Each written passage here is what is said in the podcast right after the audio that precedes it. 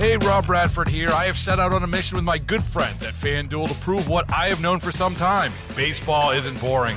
Now I have a daily podcast to prove it with some of the most notable people in the baseball world screaming baseball isn't boring from the mountaintops or at least agreeing to come on our show. Players, managers, GMs, and yes, even the commissioner of baseball, Rob Manfred. It has been a constant wave of baseball's most powerful voices. So join the revolution, subscribe, and soak in Baseball Isn't Boring. Listen on your Odyssey app or wherever you get your podcast. You'll be glad you did. Let's talk. This is a live broadcast on opioid prevention from the Clarence High School Auditorium on News Radio 930, WBEN Buffalo. And good evening, everyone. This is Tim Wenger live from the Clarence High School Auditorium. We're going to go right up to the stage and kiss 98.5's Janet Snyder. This powerful video has just ended, and our conversation on opioid is underway. Working on the opioid crisis in Western New York. We'd like to begin first by welcoming Erie County legislator Ed Rath. Thank you so much for this program tonight. Well, thank you very much, Janet. Thank you, and it is an honor for me to welcome everyone to our open discussion on opioid prevention. And ladies and gentlemen, it is amazing to see all the folks that are here tonight, and there's so many people I could thank for how this has all come together. But first of all, I want to thank the organizing committee of this open discussion who have worked very, very hard to make this come together, as well as KISS 98.5 and Janet Snyder, who has been one of our lead spokespersons, as well as Tim Wenger and uh, AM 930 WBEN. We wouldn't have all these folks, we wouldn't have the capacity to have this discussion tonight if it wasn't for them. And ladies and gentlemen, this is the first of many discussions that we are going to have on this opioid threat. Tonight, we're going to be talking mainly about opioid prevention because this is where it all starts. If we can prevent the opioid addiction from happening, I believe we are doing some hard work to solving this for the long term. But there are many services that need to be provided, and there are specialists here to talk about that, and there are many community experts that are here to answer your questions. Most importantly, for the children who are here tonight, the youths, the juniors, the seniors, the members of the middle school know this is an open discussion. This is not anything other than us talking back and forth about the issue. So I want to thank the panel of experts. Ladies and gentlemen, we have a tremendous panel of experts, and let's give them a round of applause to begin with. Thank you very much. And Janet, with that, I'm going to hand it back off to you. Thank All you right. very much. All right, thank you. We're going to start with an overview on what's happening right here in Western New York. I want to introduce you to Judge Michael Powers. During his 35 years as a trial judge and lawyer, Judge Powers handled a number of high profile cases, including removing the Ogden and Breckenridge toll booths and forcing the Seneca Casino to locate in downtown Buffalo rather than Cheektowaga. He was appointed and then elected to the bench in Clarence in 2008, created the Clarence Drug Court the same year. Since then, Judge Powers and his drug court team have helped hundreds of young and not as young people overcome their addictions. Judge Powers was recently selected by the Erie County District Attorney's Office to run a pilot program for alcohol dependent defendants arrested on alcohol related charges. Uh, Judge Powers, welcome and thank you for being here. I know you just got out of court. Yes. So give us an overview of what's happening in Western New York. Well, thank you, Janet. Yeah, I did just get out of court, actually, my drug court. Uh, I'm sure we'll be talking about that more later, but in terms of a brief overview, because we're very interested in hearing from you more than we are um, telling you what we think right now. But I guess the best way to approach an overview of this problem is through that movie. Um, that movie and that girl is everywhere. She's in Clarence, she's in Buffalo, she's in Lackawanna, she's in Amherst. There is not a demographic, there's not an economic demographic or a racial, a religious, or other demographic that this problem does not affect. And it used to be that the uh, pusher was on a street corner somewhere. The pusher is now in virtually every house in this country, and the pusher's in the medicine cabinet. And until the proliferation of these opiates really came down like a storm 10 to 20 years ago, we didn't have this problem. It isn't that it wasn't known, we didn't have it. But through a variety of causes, um, physicians, pharmaceutical companies, uh, societal changes, parenting changes, um, and behavioral changes in students. It came together as a perfect storm, and we have people dying by the hundreds every year in every community across this country. I don't think we need to spend a lot more time trying to impress on everyone the seriousness of this problem. That was my job 10 years ago. Our job now is to talk to you and to hear from you, most especially, about prevention. Because the kids in my drug court, I can send them off, and God willing, they're going to live long and happy and healthy lives, but they've lost their childhood. And that is not acceptable. Some have lost their lives. I've lost one person from my drug court in 10 years.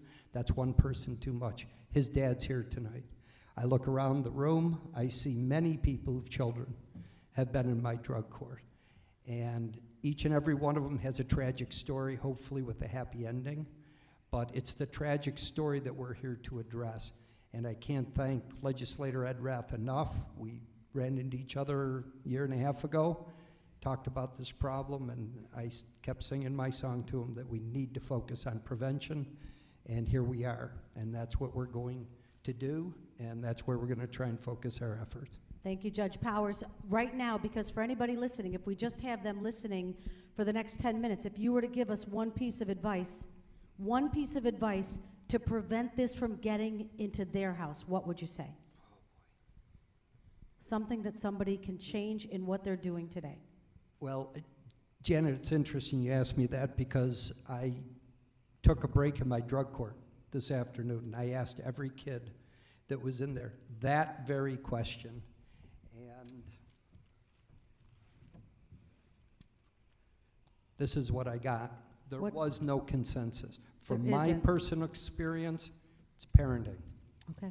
Parents have to be parents and not their children's best friend. I don't have a kid in my drug court that didn't have at least one enabling parent, and that has to change. What does that mean?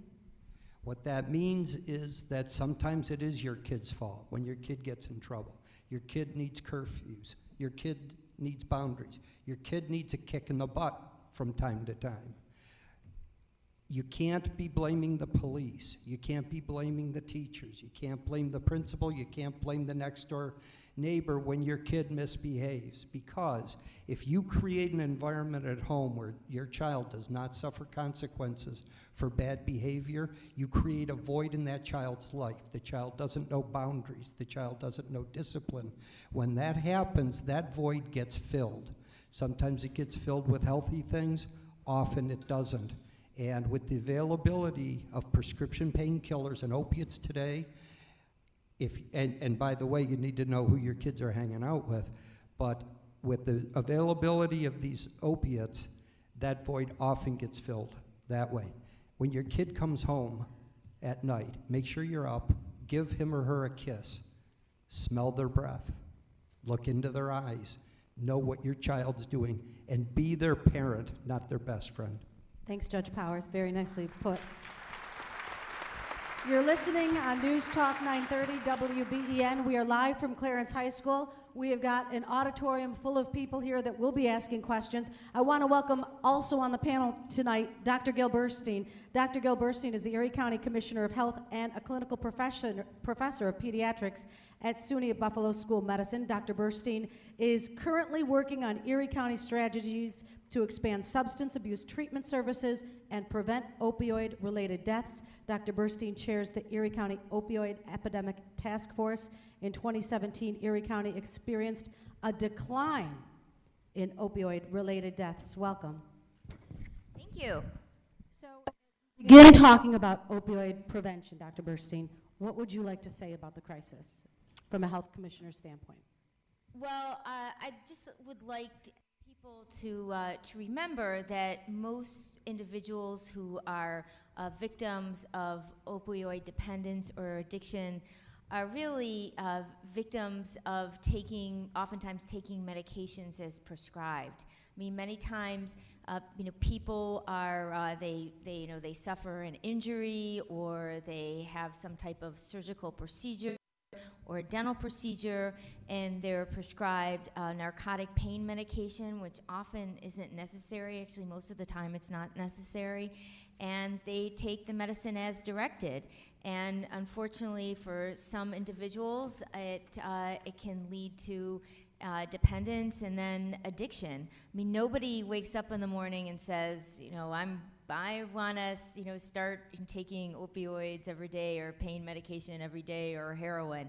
I mean, it's really they people can fall into this path and before it's um, and not until after it's too late do they realize that you know they're dependent and then they develop these behaviors that um, you know that cause them more harm um, and they continue using despite the knowledge that this is causing them a lot of harm.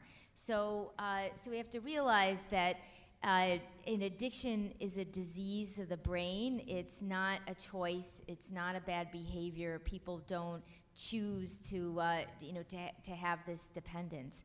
And we also have to realize oftentimes it's because they're, they think that they're, they're following good medical advice. And so when we think about uh, helping individuals who are, are at risk of, or are uh, addicted to opioids, we have to remember that we have to be compassionate and not judgmental, just like we would treat somebody who had another chronic disease like you know diabetes or COPD or cancer that's uh, that's you know dependent on chronic medication. And because addiction is a disease of the brain and um, many diseases, chronic diseases, require medication, and opioid addiction is one of them. It requires medication-assisted treatment. Uh, we know that uh, that buprenorphine or Suboxone is a, is a trade name that's commonly used, or methadone are the most effective uh, evidence-based treatments for opioid addiction. You know, detox, abstinence has about a 100% failure rate, and you're not just replacing one drug with another. Um, just like somebody has diabetes, you're not saying, "Oh, I'm not going to give you your insulin. You're not making enough yourself." So it's uh, you know we really have to rethink about how we uh, think about this disease and do everything we can to prevent it um, including emptying out our medicine cabinets. If you know we have you have uh, you know drugs in your medicine cabinet that you haven't been taking because you didn't need them all, you're probably not going to ever need them. But somebody who is curious or who um, you know who who just wants to experiment that could lead to some bad outcomes um, may use them and cause a lot of harm. So we have drug drop-off kiosks throughout Erie County and you can just go to thepointnewyork.org and type in your address and find the kiosk closest to you. At the end of next month, also the DEA is going to sponsor a, um, a national drug drop-off day where you'll be able to drop off your drugs. And these kiosks allow you to do it 24/7 confidentially. Looks like a mailbox. Pop it in the top drawer, and uh, and you're done with it. It's it's um, confidential. Also, as a parent, one th- other thing you could do if you're taking your child to a healthcare provider and, or you know including a dentist and they want to offer your child some pain medication for whatever procedure you can say no. Or you can say you know what? I just want like one or two days so they can get to sleep and take the edge off. I mean i do that with my children and it uh, and you know it is really for their benefit. Most of the time and there have been great data great studies that prove this is that the risks of these narcotic pain medication is much greater than the benefit. And most of the time, I mean, I'm not talking like severe motor vehicle accident. I'm talking, you know, uh, um, you know, procedure like tooth extraction or minor, you know, or an injury. Um, or even you know surgery, uh, like a hip replacement or, or something like that. Um, usually, uh, you know, ibuprofen, high-dose ibuprofen, and acetaminophen, Tylenol will relieve the pain just as much, and we have good data to support that. Are the doctors in Western New York hearing these messages to stop writing prescriptions that people can become addicted to? Because those are the people we trust the most. Right. So there has been a steep learning curve among healthcare providers in our community, and they have uh, really stepped up and have uh, realized, you know, what, uh, you know, what the, the cause of this opioid epidemic is and have done a lot to prevent addiction and also to treat addiction. So uh, we know from our Erie County Medicaid data, so we have our own prescription data, that actually hydrocodone that used to be the number one prescribed drug in among our Medicaid population in Erie County forever since we started looking at this in the past year and a half has dropped to number five. And ibuprofen is number one. Good. so we have good data to really demonstrate that physicians are not and healthcare providers are not prescribing and or um, patients are not filling as many prescriptions that they have in the past you know, also we know that healthcare, more healthcare providers, um, including my hero, Dr. Lynch, are uh, stepping up and getting certified to prescribe uh, sub, uh, buprenorphine or Suboxone is the trade name to uh, help their patients battle with opioid addiction. Well, hopefully, we're going to prevent it before it becomes an addiction. Thank you, Dr. Burstein. Dr. Josh Lynch is a Buffalo native and trained at UB in emergency medicine. As a member of the Erie County Opioid Epidemic Task Force, He's been active in the efforts to combat the opioid epidemic. Recently, he's taken the lead on developing a program for regional emergency departments to identify, treat, and refer patients quickly into treatment. He also works with the New York State Department of Health to influence state and national policy to provide better care to patients with addiction. Dr. Lynch, we're talking about prevention. We've got young kids in the audience tonight at Clarence High School, many listening on WBEN. How bad's the problem in Western New York? How concerned should people tonight here be, and how concerned should people in Western New York be? Yeah, thank you very much. I, I think that um, that people should be obviously very concerned. That's why we're all here. Uh, and I, just to echo on what Dr. Burstein had mentioned before, so how addictive these medications are, I think, is often underestimated, and it's been underestimated by I think the just the general population, but certainly underestimated by doctors.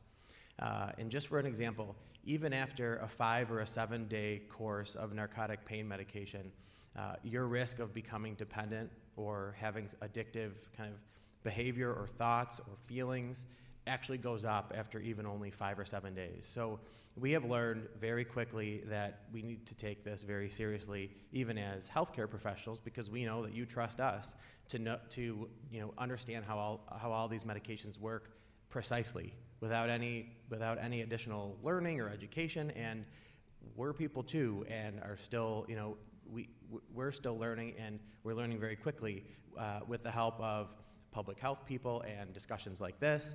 Um, but just keep in mind that that you all you you always have the option to say hey you know what? I'd rather rather not have you know a narcotic pain medication for whatever procedure or can we just try a couple days and if I if we need more then let me come back that's usually almost always safer than than walking away with a two week or a one month prescription. So, as moms and dads, should the question be if a child has their wisdom teeth out or they have their tonsils out? Should the question to the doctor be, is this a narcotic? Right. I mean, I think is this a narcotic, and and is that do you think this is absolutely necessary? Um, and taking taking a, a, a, course of a prescription for a, a few just a few days and going back or calling for the option to get a little bit more, I think you know mm-hmm. is a much safer approach rather than saying, yeah, I'll take a week or two week prescription now, uh, which really should rarely be offered that long of a, uh, of a prescription without having another appointment to come back. For grandparents that are listening right now, name some drugs that could be in their medicine cabinet that kids could get their hands on and turn into something bad. There's a lot, um, but you know, but I think hydrocodone, oxycodone, Lortab, Norco, Percocet, um, Vicodin uh, are probably some of the most common, um, commonly. Did I forget? Right. So something that's not a narcotic, but also um, is becoming a huge problem are benzodiazepines or, or benzos, and those would include Ativan or Xanax or Klonopin, and there's generic names for all those all those drugs too. But I, I, think if you're, if you're a grandparent or a parent or a sibling or a friend or a cousin or whatever, um, if you have medicines in your medicine cabinet or in, in, on your kitchen counter or where, in your glove compartment and you're not using them or the prescription's passed, there is no reason for you to have them. Okay, thank you.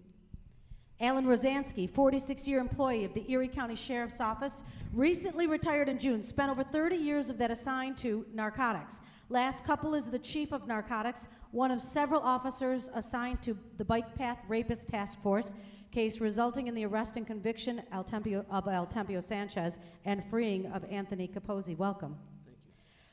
What have you seen in Western New York?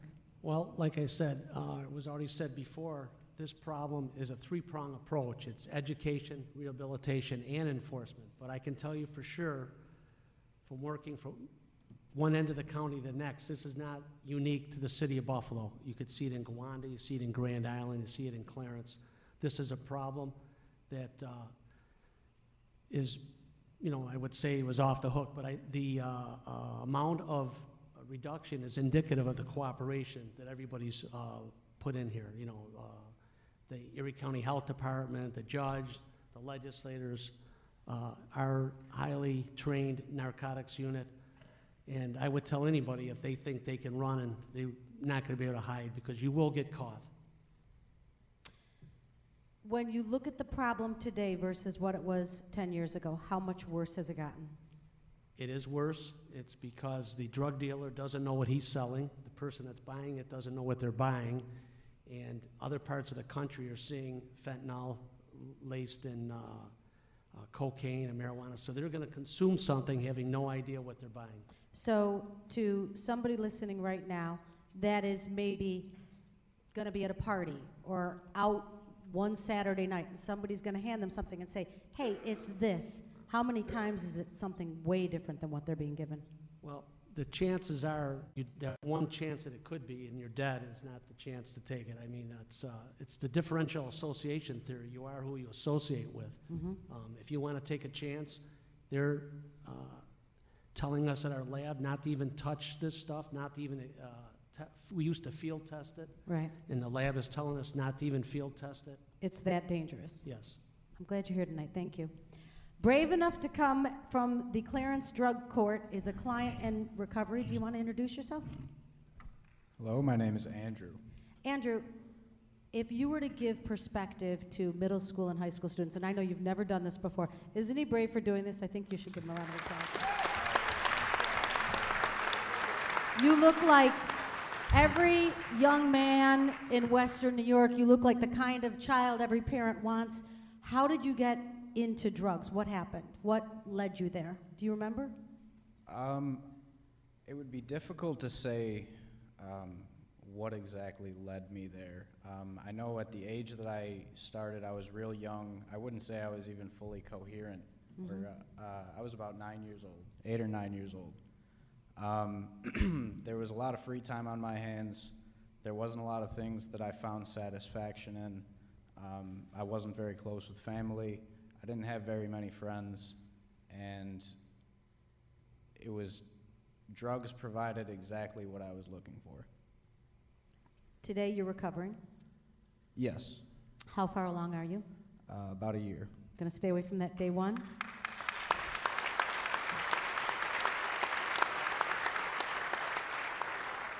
You've made other friends, I would imagine, that have also been into drugs and recovering? Um, most of the people that I used to get high with are either still getting high or dead. To somebody listening right now, what should parents know? What should we know to look for? What should friends, family members, people that are adults that are influences, a coach? I know we've got coaches here tonight. What should somebody look for? Um, as much as I would like to say that there are universal signs or symptoms, I think part of the reason why I was able to fly under the radar with everyone who was close to me for so long um, is that a lot of it is relatively negligible. Um, it's unless you're spending a whole lot of time with that person um, or you, you're able to compare um, the way they used to be to the way they are now when something seems off, uh, it's really hard to notice. I mean, my father, for instance, I maybe saw him for 30 minutes a day. Uh, so it was really easy for me to just say hi, bye, and then go to bed or something. How did you get it? How did I get what? Drugs. Where did you Um, find it? When I first started off, when I was about eight or nine years old, um, I was smoking pot and drinking alcohol. Uh, the alcohol was mostly found in my house, and I had an older brother whose friends liked me. So that's where I started to get uh, pot from. And then when I was about 13, I started doing a lot of painkillers, uh, prescription opioids, and the, my first experience from that was from my grandmother's medicine cabinet. So you knew to look there. Yeah. You yeah. knew what they looked like. And so this just helps bring home not that your grandmother or your I appreciate your honesty because what you're doing is saving a life. You're teaching a lesson and you're helping people understand it's right in your own house and many many times and I know Judge Powers you said this before. It happens and it starts right in your house. Um, so be careful what's in your house. Is that the message that you would say to people listening right now? To parents, Yeah. I would say that's a big part of it. Um, Okay. It's really easy to find a means to an end. Yeah. I appreciate you being here. Thank you. Didn't he do a great job? That's brave. And finally, on our panel is Carolyn Grisco, Director of Clinical Services for Beacon Center. Carolyn's been a consummate professional as both a counselor and a clinical supervisor for years. She began her career at Beacon Center in 92 as a chemical dependency counselor, subsequently receiving a promotion to clinical supervisor in 94, widely recognized in the community for expertise and commitment to the chemical dependency field. Field, Ms. Grisco continually presents to organizations throughout Western New York, acts as a drug court coordinator for the town of Clarence Drug Court. So, Carolyn, you're talking to people every day and you're hearing their stories. How bad is, because tonight we talk about opioid prevention, how bad is the problem in Western New York? Well, it starts, you know, addiction is a progression, and so I think, and, and from Andrew, you hearing where, when he started, he was he was a very he was elementary school, Mm-hmm.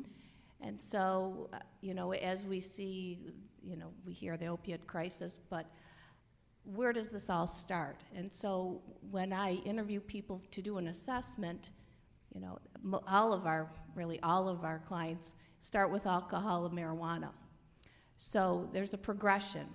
And what we do know is that the younger that a person starts using a drug, the more likely they're going to have problems later in the future. The brain is developing. Um, it's a very pliable time. The kids are taking high risk behaviors. You're more likely, just naturally being an adolescent, to put yourself in situations that sometimes are more high risk. You have a lot of choices, there's peer pressure, there's competition, there's stress, there's a lot of things going on. And teenagers can be vulnerable.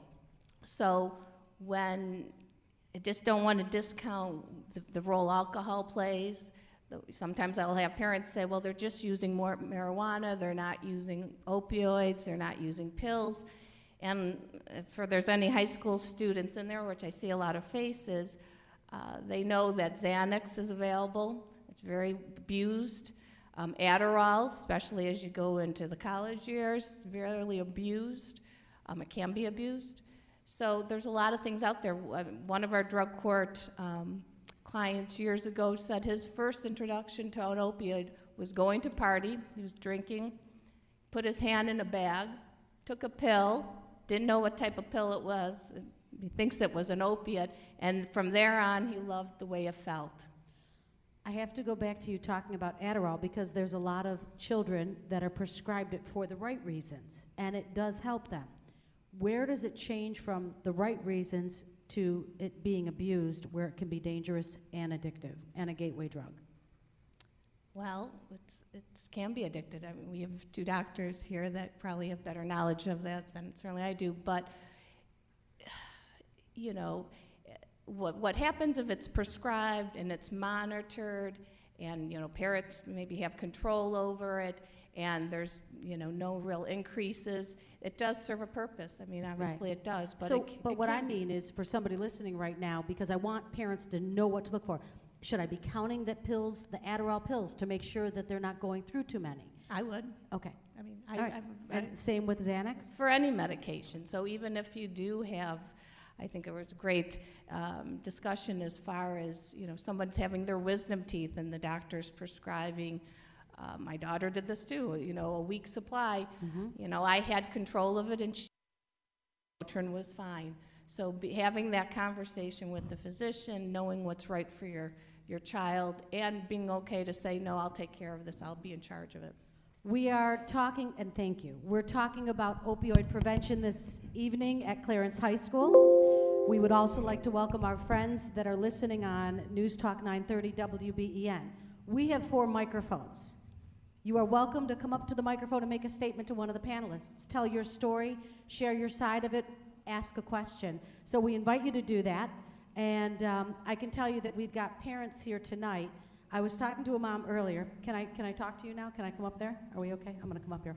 Um, and she told me a story of her son and told me the story about you talking to somebody. Can I, is, you good? Okay. So she's sitting in a waiting room waiting for her son to come out, and she's talking to somebody who's into drugs, and tell me what they said to you. They told me, give me twenty dollars in ten minutes and I can be back with anything that you need.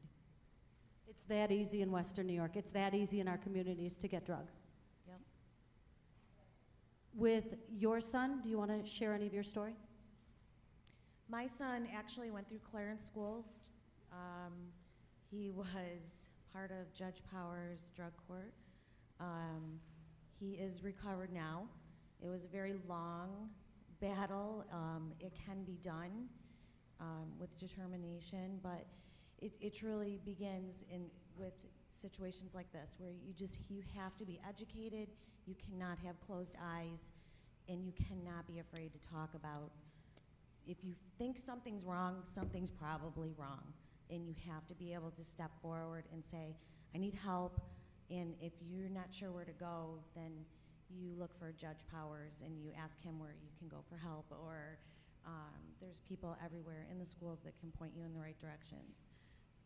I appreciate it. Thank you. Who else wants to share with us tonight? This is where Could we I- have the I- open. Could yes. I just um, mention a, a, a resource? Um, Absolutely. and thank you very much for your story.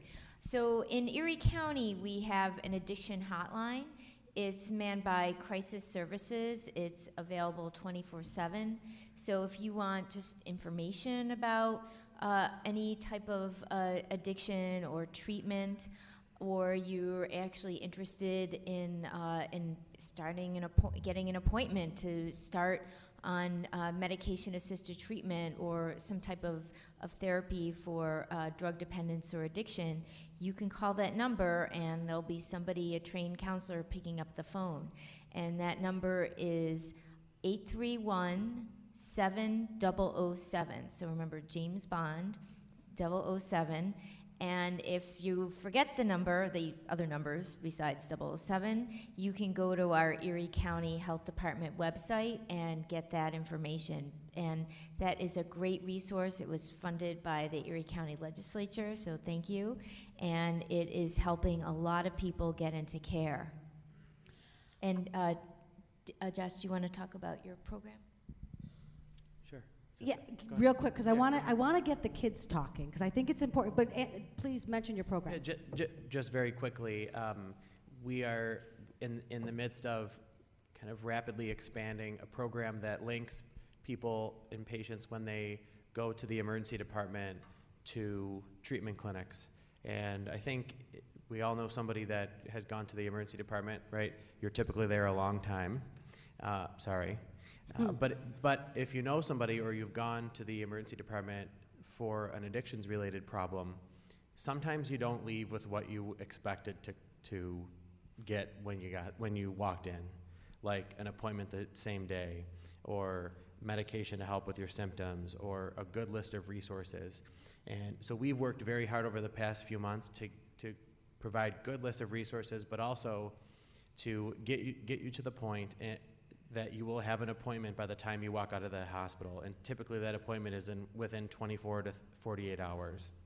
And in the next month or two, almost every hospital in Buffalo and almost every hospital in Western New York will be running on the same program. So And so, Dr. Lynch, so I understand what appointments we're talking about. Are we talking about if somebody is abusing drugs and needs to get into a drug treatment facility? Is that what you're talking about? Right. Okay. So right now, we have, we, we partner with 11 clinic locations in the greater Buffalo area.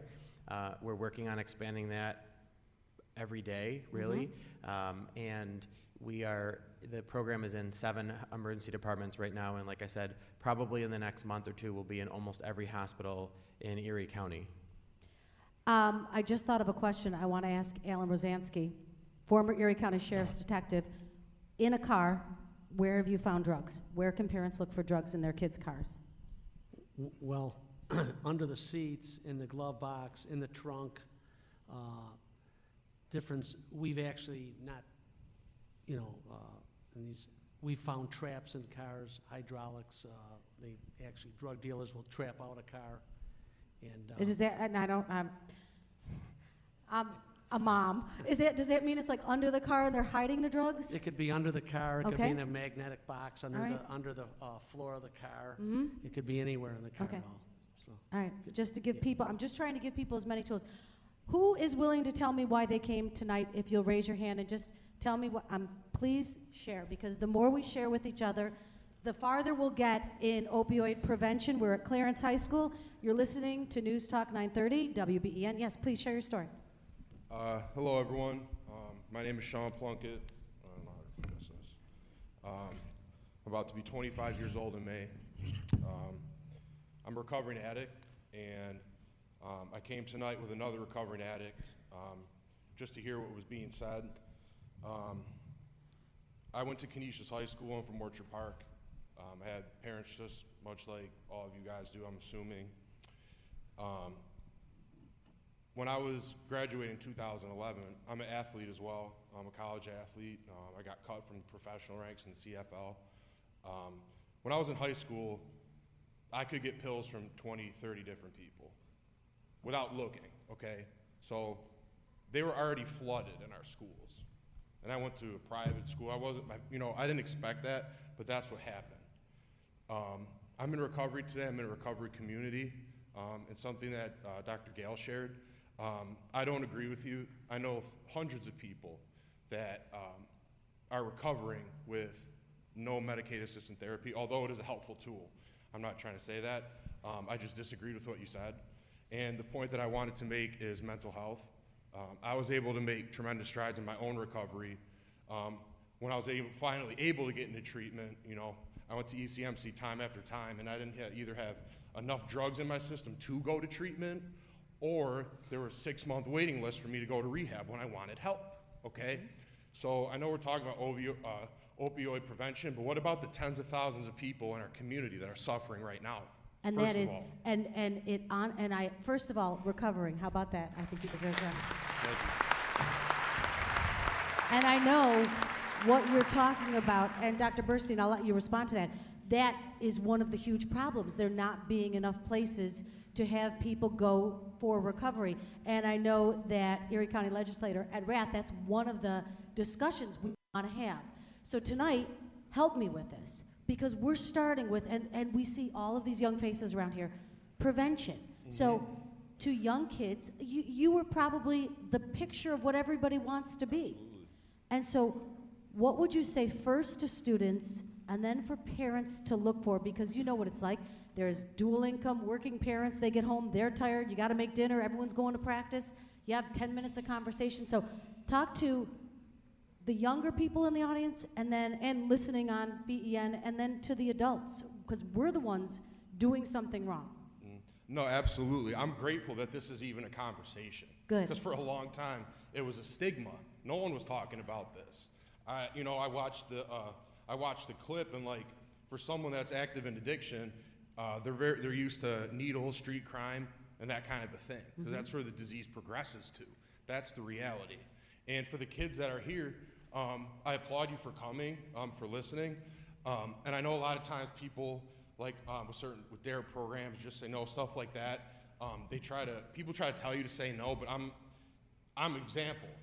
Um, I had a beautiful future. I had a fiance. I had a beautiful life. I destroyed my athletic career. Um, I was the projected NFL draft pick.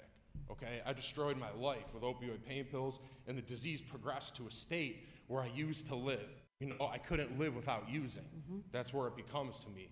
Um, I'm a true recovering addict. You know, I'm abstinent from all drugs, whatever shape, form they come in, including alcohol, marijuana. Those are drugs for me. Yep. Not everybody is that way, but I know thousands of my friends. This is my life. This is their life. This isn't a joke in Western New York. This is really happening all over Erie County. And I know programs um, like Save the Michaels, Restoration Society, some of the programs that are out here, there is help available. If you're willing to get better, we can get you better if you're willing to go. I think we all have paths in life, and maybe your path has been to save other lives, and I think that's a way bigger future, and I wish you all the best. Didn't he do a great job? Thank you. Thank you. That is not easy to do. Are you coming to talk? You're just walking out? Okay. Um, we are talking opioid prevention. I want to know more reasons why you came tonight. I want you to, I, and I know it's scary because there's microphones and everything, but share why you're here. And if you're willing to do that, it might help somebody. Hi, why are you here tonight? I'm Dr. Bansal. I do pain management in town. And my focus is to educate the primary physicians on how to take care of pain without using opioids. That is my focus. But one of the reasons why I walked in here was my son went to Clarence High School. I'm in Clarence school system. He graduated in 2008. And I was uh, like a hawk with him. You know, I, I was very concerned because of my specialty. And one time something was not right, and I was all over him. Went and talked to the teachers, went and talked to everybody. So you have to watch over your kids every second. And they laugh at me. Mom, you're going to do a drug test on me. You know, but I used to threaten them. And fortunately, they didn't get into all this. But his best friend from elementary school is selling drugs. I mean, he used to hang out in my house. And he said, Mom, this guy wants to send me. And then I had another kid who's a drug rep now. My son graduated in 2008, so now it's 2018. And he came and told me, you know, there are at least more than what his fingers are. People have died from Clarence High School. So this is what is going on right here. I just want you guys to know that you really have to watch these kids. You know, you have to watch every friend that they go out with. You need to watch them every second of the day. They're too precious. And I will point out, and yes, we are at Clarence High School, but I know every person listening knows I'm from the Williamsville School District. It's in Williamsville. We just heard it's in Orchard Park. We know it's all over. And so learning more and more. Hi, hold on a sec. I'm so glad you're going to talk with us. I'm going to sit with you. You're here because? I'm here because my son was with Judge Powers. God bless him. He is wonderful. Um, still struggling. Uh, he's well. I'm not struggling. He's still struggling, but he's in his uh, by his own choice. You know, outpatient. Mm-hmm. I could tell you. I could probably talk all night long, but briefly, he has almost died probably two to three times. It all started when he was uh, probably around 12, when his 12. dad passed away. And of course, I was I was raising four kids by myself. There was no help. Not making excuses, but it was it was hard. And I look back now, and I know that you know I wasn't there. I can't blame myself totally, but that is part of it. Um, he started with marijuana and drinking, and it progressed. Um, I didn't see it. I should have. I look back now. Hindsight's 2020. What if you look back right now for somebody listening, because this is about opioid prevention, when you look back, what should you have seen? Well, first and foremost, they're good liars. When when they use, they lie. If their mouth is moving, sorry, they're not telling the truth because they're they're good at. They get really good at it. Mhm. And when he was in tenth grade, it was I think it was the beginning of tenth grade. He got student of the month for uh, dental lab tech here at Clarence. Mhm. It was awesome. And then there was a downside after that. Just he was and he was always sick. My stomach sick. I took him to the doctors. I was I thought maybe something's wrong with him. And then he was sleeping all day. Um, it got progress, progressively worse. Um, it got to the point He um, took my car. He stole my car. I called the police. He had him arrested. He wasn't. He didn't even have his license. Then he was stealing my credit cards. Mhm. First time, shame on you. Second time, shame on me. Third time, I had him arrested. Um, the sheriffs were at our house several. They know me. Yeah. they were there a lot of times. I'd call the police. Um, I finally had them, They kept saying, "Get him in the system. Have him arrested." I finally had him arrested. It was the hardest thing I ever did. He was in court with Judge Powers. They were wonderful. He went away. He, you know, and he's, he, he struggled even after five years. He did not, he didn't want to change. He did not, and the gentleman that talked earlier, it's true. He didn't, he was not ready. Well, after we got out of the court system, um, without going into details about an much anything else, but the first time, well, Judge Powers le- actually let him back in because the first time he almost died, he came back to court the next cause weekend. I think he was getting ready to kick him out. Judge Mhm. Powers, they were done with him, basically. See if he remembers. And he, uh, he said, "Well, you really did it now, didn't you?" He said, "You almost killed yourself." And he said, "Yeah, because he he shot up, but it wasn't heroin. It was uh, he was sanctioned and he stole something because that's what they do. They steal. He stole something from where he was working. It was tranquilizer for animals." So, anyways, long story short, after he got out of the court, um, he wasn't back home. He was on his own at an Oxford house, which is a sober living house, independent living. Um, he wanted to come back home, but I wouldn't let him. Right. He did, he did eventually get into heroin. And Today? he almost died. He almost died. He was in the So hospital that's for twice two now. months. Yeah, it was How- three times actually. That's just that's the worst time. Bring me to today. Today he is uh, outpatient in Horizons. Okay. Um, he So- actually has a court date tomorrow because during the time when he was in the hospital for two months, he had stolen from Kohl's. Okay. Um, he also was found with a needle on him, but that was dismissed. Now, let me bring this back to what we're talking about Mhm. tonight. So tonight's opioid prevention. I'm listening to the radio right now and saying, "Oh, not my kids, not my grandkids." Can happen to anybody. Anybody. And we live in a nice house, and you know he has three younger siblings that saw this happening, and I hear all the time when drugs get into a house, it affects the entire family, siblings, definitely. parents' jobs. Mhm. Yeah. Well, when I found him on the floor, he thought I was going to let him back in after he was at the hospital when they put him into rehab. And I told him right at the table, I said, You can't come back. He really thought I was going to be Right. his, his net.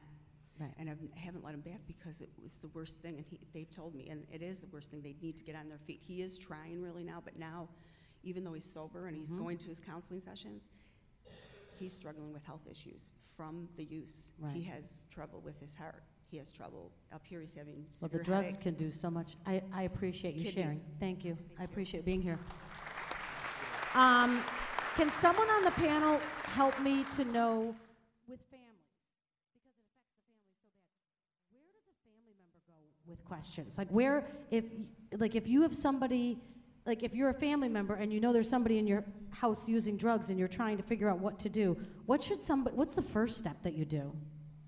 Sure. Oh, well, uh, you know, again, you can call the addictions hotline and they can give you some good information.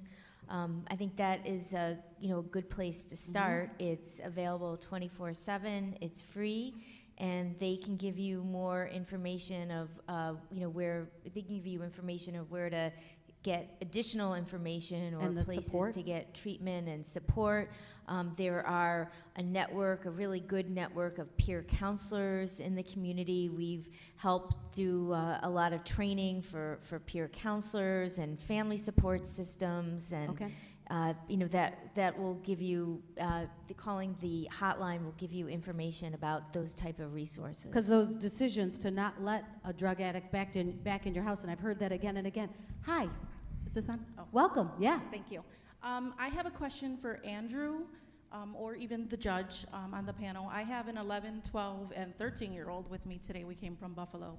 And um, a couple years they'll be in high school. And they're very um, easily influenced. And I just want to know if you can give them some advice because I can't be there with them every second of the day. And, you know, as, as their mom, they just think I'm you know, just crazy What's your advice to kids in middle school going into high school about this? Great question. Um, excuse me if I pause for a little bit. The, the subject matter is pretty serious. I want to give a, a good answer. Um, when I went into middle school and high school, um, as I stated, uh, a big part of me starting to use drugs was it gave me an in to a crowd, and I, I had friends and people that, uh, that I assumed were my friends and that liked me. Um, and I, I couldn't really grasp the concept that uh, more to life. You know, there was uh, more things that I could value, different things that I could value, and that those people's opinion of me really didn't matter. Um, that was all that mattered at that time. Come to find out that those aren't uh, the people in high school that use drugs, in my eyes, were, were the cool ones. Um, and you get out into the real world and you realize that that's, no, that, that's not true at all. Whether or not it was true at one point is irrelevant. Uh, I don't even know if it was. It might have just been a delusion that I had. Um, but I guess the, the best advice that I could give is to uh, choose your company wisely. Um, the people who actually choose the people who actually have something going for them um, and have, have, fi- have figured out a way how to enjoy life. That's a great answer. Thank you. Very good. Hi. Hello? Yep. Sorry. My name's Joanne. Um, I have a quick question, and I don't know who really can answer. I have a daughter that just started high school this year, um, and she has come to me, which I'm thankful, because there's kids in her class that come in, some boys that come into one of her classes that are totally high, are smoking e-cigarettes in the back of class. Um, I've encouraged her. She came to me to ask me what she should do. She said she doesn't want to be put on the spot, and she doesn't want to be, you know, that everybody says, oh, she's the tattletale of the class and stuff like that. And I told her, I said, look, you see something, you say something. I says, go to the teacher privately, talk to the teacher, and let them know what's going on. She has done this numerous times to the point now where she's come up to me and she says, Mom, I feel bad for these kids. They come in school, they're high, they don't know, they can't even pay attention in class. He says, the one day the guy come in, he didn't seem like he was high. He seemed like he knew what he was doing. He seemed very smart. What can I do for him? Is there anything I can do? Is there any resources for these kids to help them to try and help other kids? Or what is the school's responsibility at this point?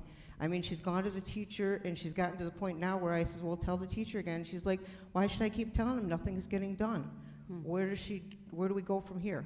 What do I do as a parent? I'm, I, I don't know where else to send her or what else to do. Um, so I, as where I'm a pediatrician too, so I can give you advice uh, wearing my pediatrician's hat. So this is um, your daughter is uh, very brave, and you're helping her make some smart choices, and I really want to commend you for that. Uh, um, um, unfortunately, uh, um, sometimes uh, teachers don't really have the um, you know the training or the resources to understand what to do to help those kids who are, uh, are, are struggling with substance use. So another place to go if your school does have these resources is to the you know the guidance counselor or the school social worker or oftentimes there's a school mental health care provider. Uh, those individuals are trained to uh, you know to deal with those type of uh, you know, substance use, behavioral health issues, and may may be able to uh, you know to to uh, do a, uh, understand you know how to uh, help these kids and you know get get them into the appropriate counseling, and it's completely appropriate for your daughter to reach out to uh, to get help. Um, remember, it's a, it's a safety issue.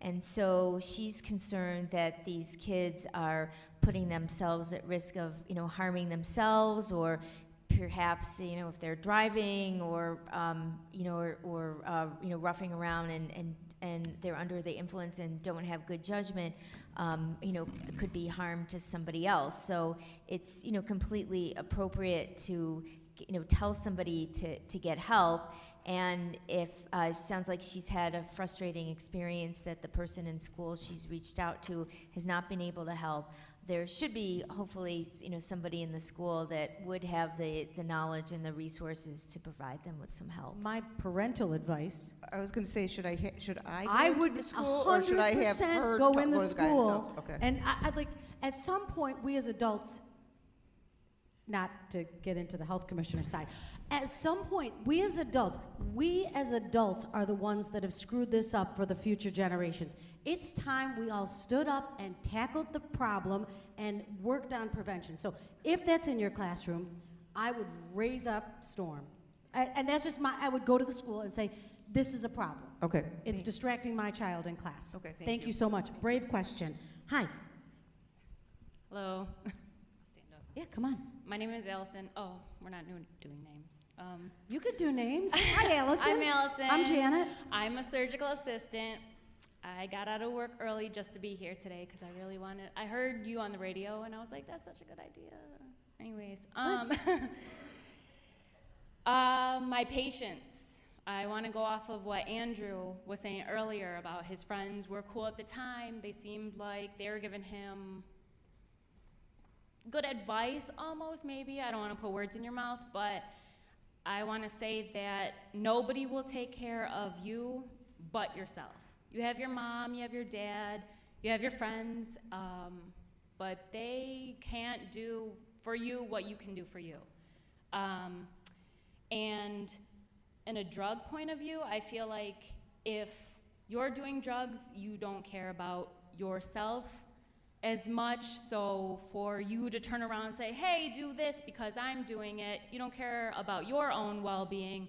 So don't expect them, I'm sorry, they don't care about their own well being. Don't expect them to think about your well being, if that made sense. I don't know, I'm a little nervous. But, anyways, um, I have had experience where my patients would come in, um, all ages, parents like, oh, could I get a prescription? Um, um, but put it under my daughter's name because of insurance reasons. And I'm like, no, no, no, we can't do that. And uh, before it was all paper prescriptions. I don't know if anyone has noticed that now it goes electronically. It's called eScribe. We can see um, what has been prescribed, what's actively in your um, prescription memory bank, as they were mentioning earlier. And um, there are red flags. Um, I have had told patients um, that I will not prescribe them a prescription because of what they currently have open in their file.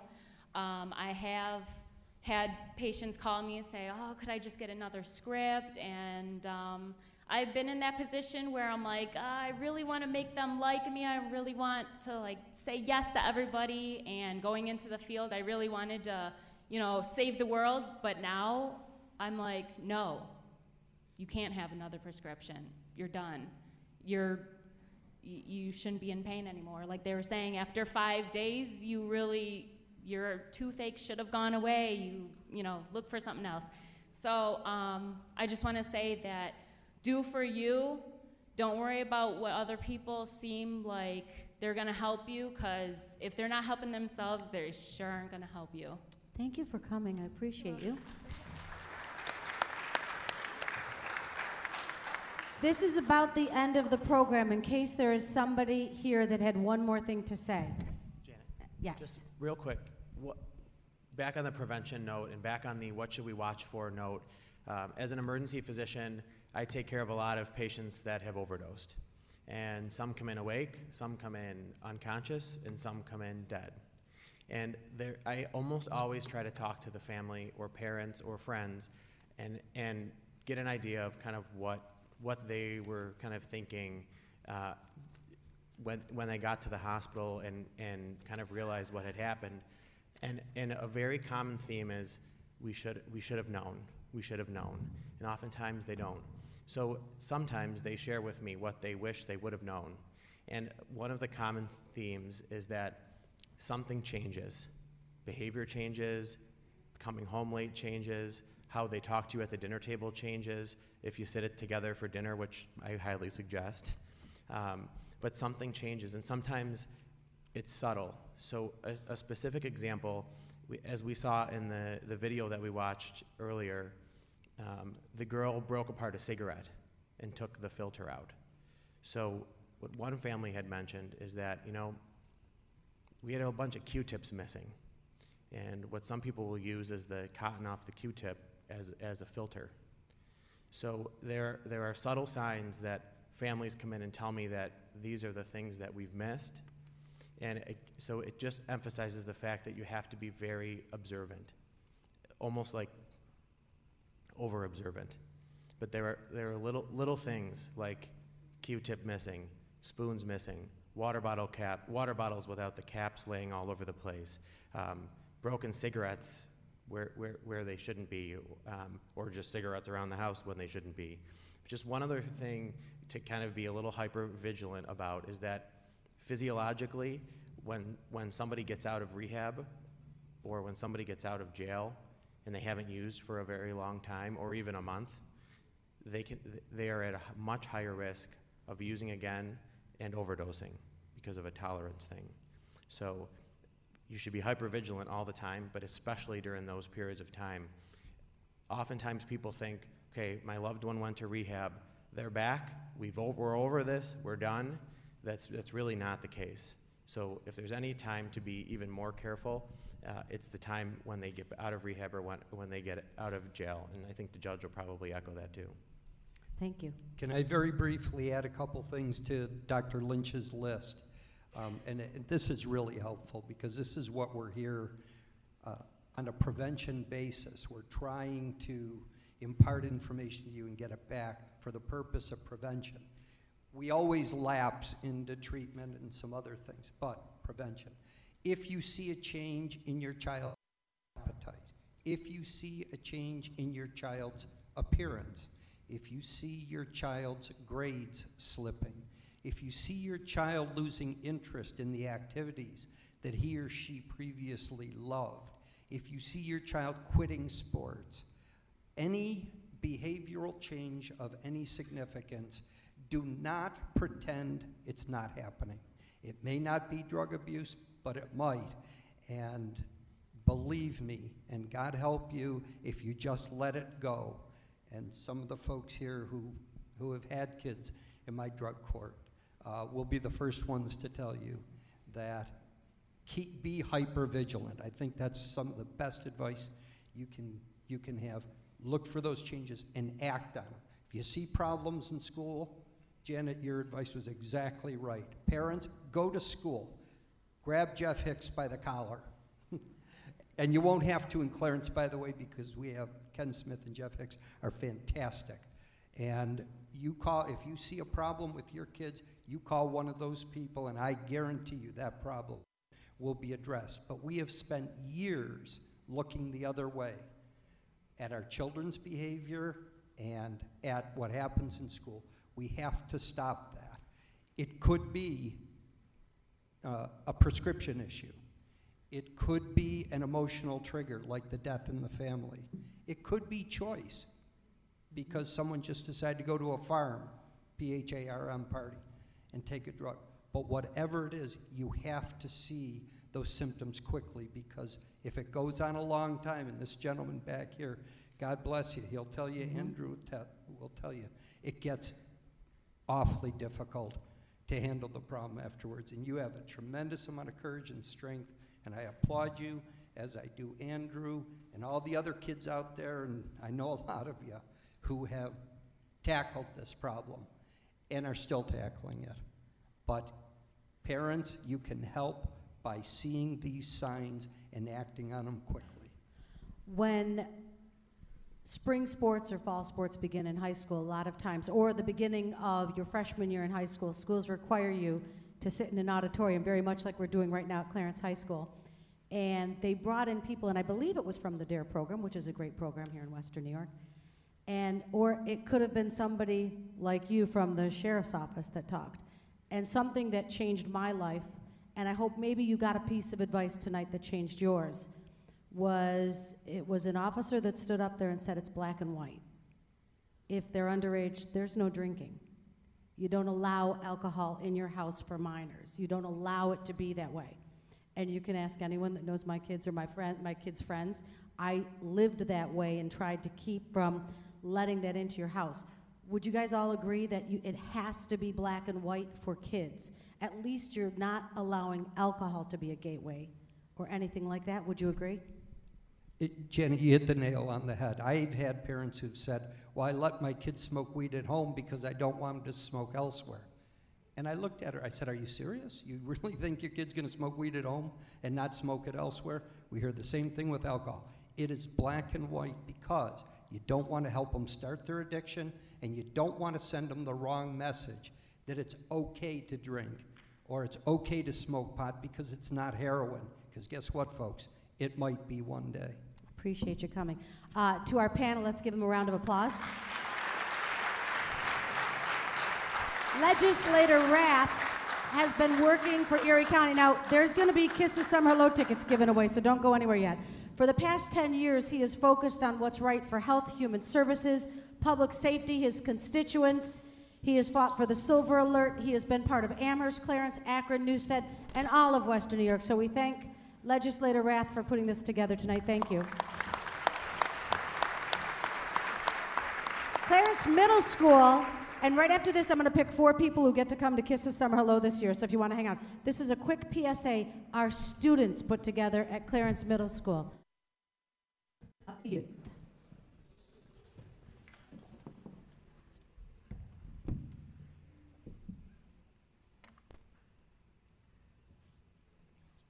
I never sounded better.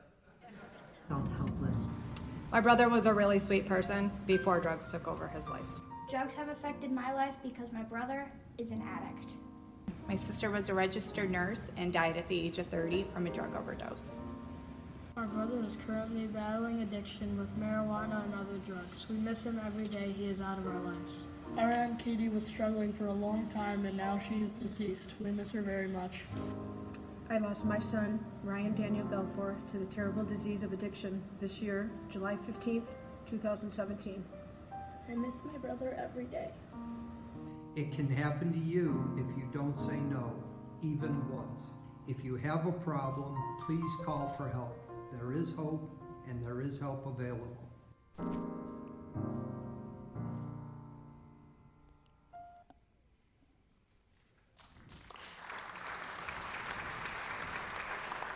Now, I need the names brought to me. uh, Do you have the names? Okay, good. Um, and then we have got prevention resource tables out. And that will do it for our live coverage from the Clarence High School Auditorium uh, for our Let's Talk Opioid Prevention uh, assembly, if you will, here. Uh, some powerful uh, speakers tonight that voluntarily stood up before the crowd and told their stories. Uh, and then, in addition, obviously, to hearing from the panel of experts, all with their uh, varying areas of, of expertise. We'll have this complete program for you live, or rather podcast, at WBEN.com, available on demand. You can review any of the portions of which uh, that you may have missed or want to hear again, uh, in addition to full coverage and stories tomorrow morning on WBEN. So, along with Janet Snyder from our sister station, KISS 98.5, from Clarence High School, I'm Tim Wenger, News Radio 930 WBEN. We now return to our regular programming. Baseball is in full swing. NBA playoffs are heating up, and your NFL team is gearing up for training camp. Listen to the latest on the teams you love here on the Audacy app. The biggest sports radio stations in the country, providing unrivaled local coverage of their teams, all in one place. Exclusive interviews with players, coaches, and team executives, streaming live and always available on demand. Stay in the know with your favorite teams right here on the Audacy app.